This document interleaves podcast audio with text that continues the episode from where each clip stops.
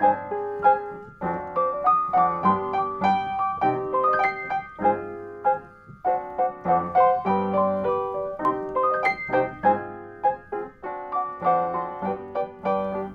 Leonard on writing.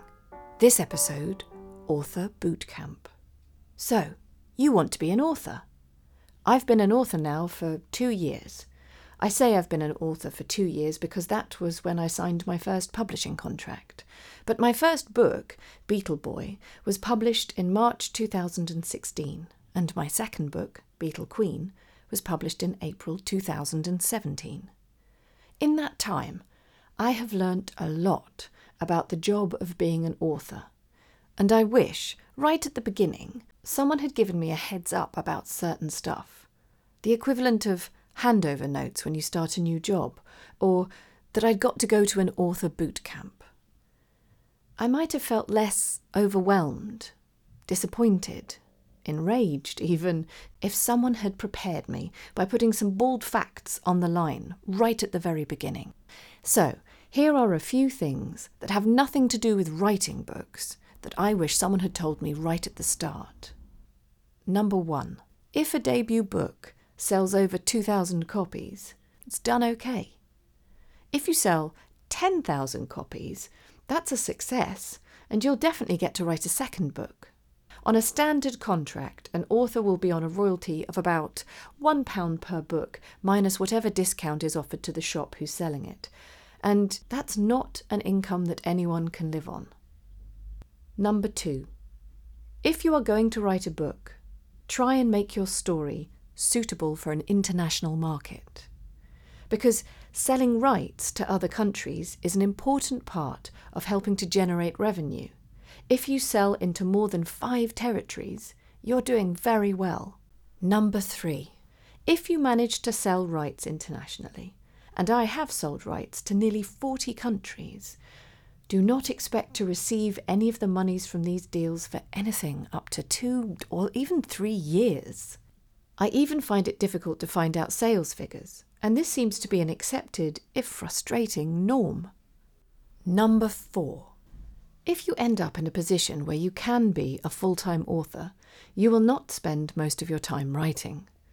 Being a full time author requires you to do a whole bunch of stuff, like making podcasts. I do school events, library visits, bookshop signings, conferences, panels, and festivals. Number five.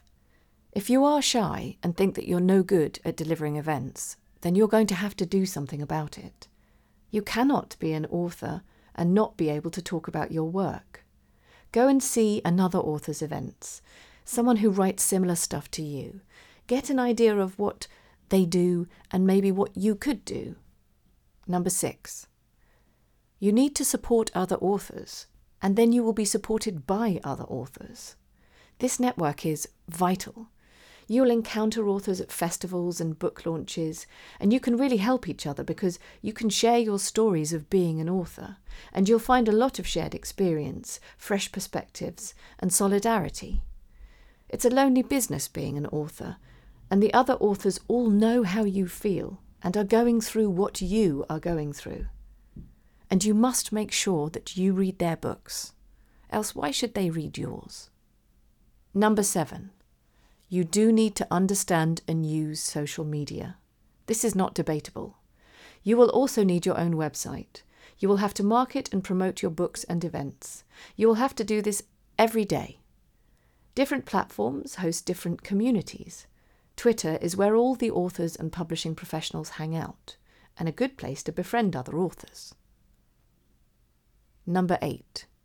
The market for books in this country, which is one of the biggest markets in the world, is relatively small when compared to the number of people who live here. It is a shock when you realise how few people read books for pleasure, and indeed how few bookshops there are in this country now. Number nine, you will have to do a lot of travelling. I thought that would be a pleasure and that I'd be able to write on trains and in hotel rooms, and I do, but in snatched moments. The travelling is grueling. You'll need a good wheelie suitcase, and if you are a mum, as I am, you will have to get used to being away from your family. Number 10. You will have to write articles for blogs and magazines, and usually unpaid. For Beetle Boy, which is a book of 55,000 words roughly, I wrote over 20,000 words worth of articles and blog posts, and I was not paid for any of them. Number 11. You will have to be able to write at least a book a year. Make sure you've got plenty of ideas and can write fast. Be disciplined. Get better. 12. No one gives you a magic list of stuff that you should be doing, or the people that you should be hooking up with.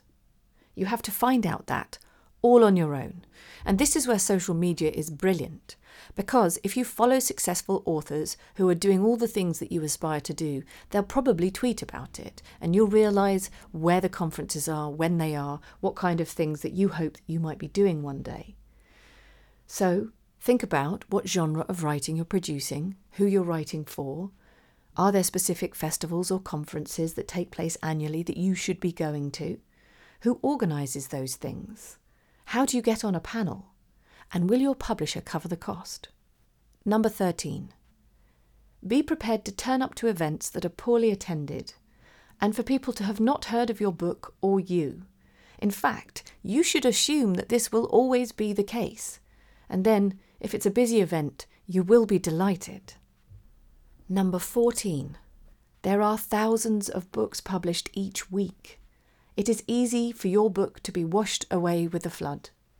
You need to find a way for your book to get noticed. You have to be able to talk about it confidently. You must know why someone should read your book and be able to tell them so. Number 15. Everybody makes money out of your book before you do. The industry is set up in a way that does not respect or support the author. This is because so many people want to be one. So, rather brutally, no one is that concerned about whether you can pay the rent. There are other authors who will step into the breach the moment that you step out of it. Number 16. Authors usually get paid royalties twice a year, and they only have to be accounted to once a book has been published. And you will only receive your royalties if you have already recouped the advance that you were given when you signed your contract. Number 17. Advances don't come in one lump sum. They usually split into two or three parts. If it's a three part advance, you'll get a third on signature, a third when you've delivered a completed manuscript, and a third on publication. And that period of time can be anything up to two years. If it's a 50 50 advance, then you'll get 50% on signature and 50% on publication. Number 18. Do not give up your job until your royalty check is greater than your annual income. Writing is not something you should do for money. I can deliver school events which demand a fee, and last year I earned about £15,000 from events, which is how I get by. I could not survive on royalties alone. Number 19. Be charming and lovely to everybody you meet. Nobody owes you a living. Nobody has to buy or read your book. They don't have to review it and they don't have to promote it. And be patient. It takes time to read a book. If you send your book to someone, please don't expect them to have read it in the next week. It can take anything up to six months for me to get through some of the books that I've been sent. Number 20. The concept of being an author is different from the reality of being an author. The only authors I know of who live that idyll of having a writer's shed and taking long walks, thinking creative thoughts, they only got to do it after a lucrative film deal. Oh, and don't get me started on how few films that are optioned actually ever get made. So, as you can see, being an author is not for the faint hearted. It is the hardest job I have ever done. I have never worked so hard for so little money. But, and this is the important thing to hold on to, I wouldn't change a thing. I am my own boss. I get to tell stories and work with children. and I feel that I'm making a positive contribution to society. I am proud of my beetle filled stories and astonished that Russian children are reading it in Russia. The work is not about the money.